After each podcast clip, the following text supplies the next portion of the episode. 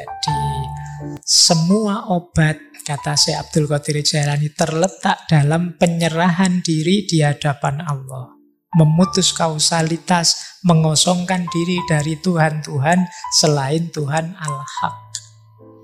Terapi yang manjur terletak dalam pengesaan Allah menurut hati, bukan lesan.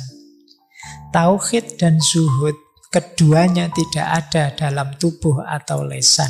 Tauhid terletak dalam hati, zuhud dalam hati, makrifat dalam hati, takwa dalam hati, pengetahuan tentang Allah di hati, cinta Allah dalam hati, dekat dengannya juga dalam hati. Jadi perangkat-perangkat keutamaan, perangkat-perangkat kemuliaan hidup itu sebagian besar adanya dalam hati. Ini di beberapa sesi sering kita jelaskan. Lah terus akal di mana, Pak? Akal itu pasukan yang sangat kuat. Rasio itu kalau bahasanya Imam Ghazali panglima perang.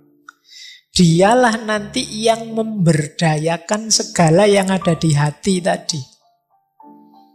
Cinta itu ada di hati. Bagaimana kita mengelola cinta, bagaimana kita memanifestasikan cinta dalam hidup kita, itu akal kita sangat diperlukan. Karena kalau tidak, mungkin jangan-jangan mau kita membahagiakan yang kita cintai, hasilnya malah menyusahkan yang kita cintai. Di situ gunanya akal.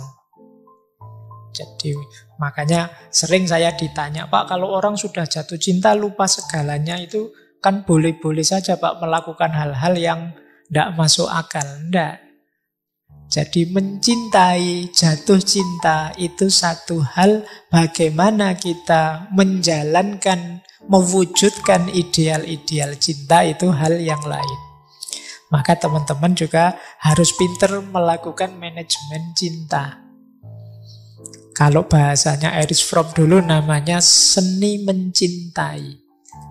Seni mencintai ya, bukan seni bercinta ya. Karena kalau bahasa Indonesia seni bercinta itu maksudnya beda. Seni mencintai.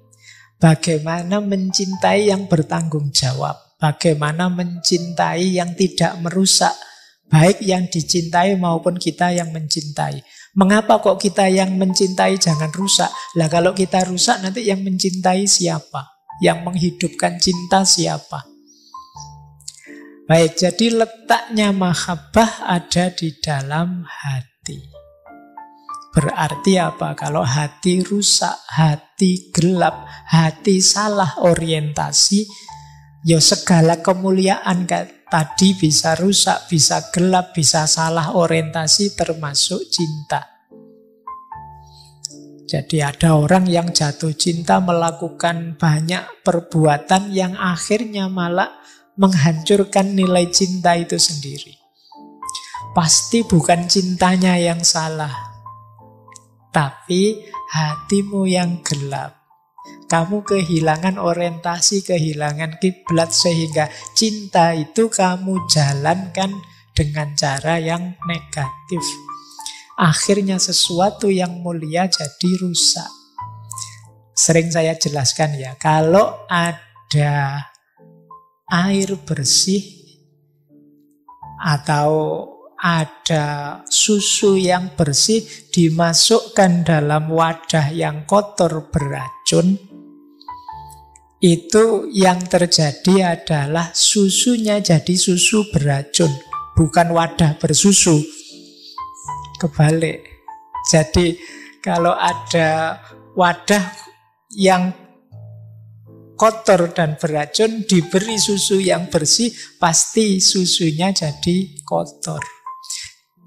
Hati kita juga begitu, dia tempat bersemayamnya cinta. Kalau hatinya rusak, kotor, keruh, beracun, diisi cinta yang mulia, yang suci, hasilnya kayak susu tadi. Susunya bisa jadi beracun. Itu yang membuat kadang-kadang orang salah paham cinta itu menyengsarakan. cinta itu menyakitkan. Cinta itu, ya mungkin cinta itu menyakitkan karena mungkin kemarin hatimu isinya banyak pamrih-pamrih kotor duniawi misalnya. Masuk pak saya sakit sekali pak. Saya pacaran itu berapa tahun pegang tangan aja belum dapat misalnya. Pikiranmu ke situ terus. Akhirnya kamu sakit sendiri salahmu dewe targetmu ke sana. Nah mungkin sama Allah juga begitu. Saya itu sebenarnya ya ingin dekat cinta sama Allah. Tapi saya berdoa tidak dikasih-kasih Pak. Saya ingin misalnya nilai saya asal jangan tidak lulus saja. Eh ada yang tidak lulus. Padahal saya berdoa sudah mati-matian itu Pak. Saya pakai puasa segala saya pakai. Eh ternyata tetap terancam DO saya. Di mana Allah ini? Ya misalnya menulis ya isimu batinmu wadahmu memang keruh. Kamu isi cinta, cintanya jadi ikut keruh. Maka penting kesadaran letaknya mahabbah itu di hati berarti apa? Jagalah hatimu. Jernihkan hatimu agar kalau cinta masuk, dia tetap dalam kemuliaan kejernihannya. Karena kalau tidak, ya itu tadi, barang baik bisa jadi kotor.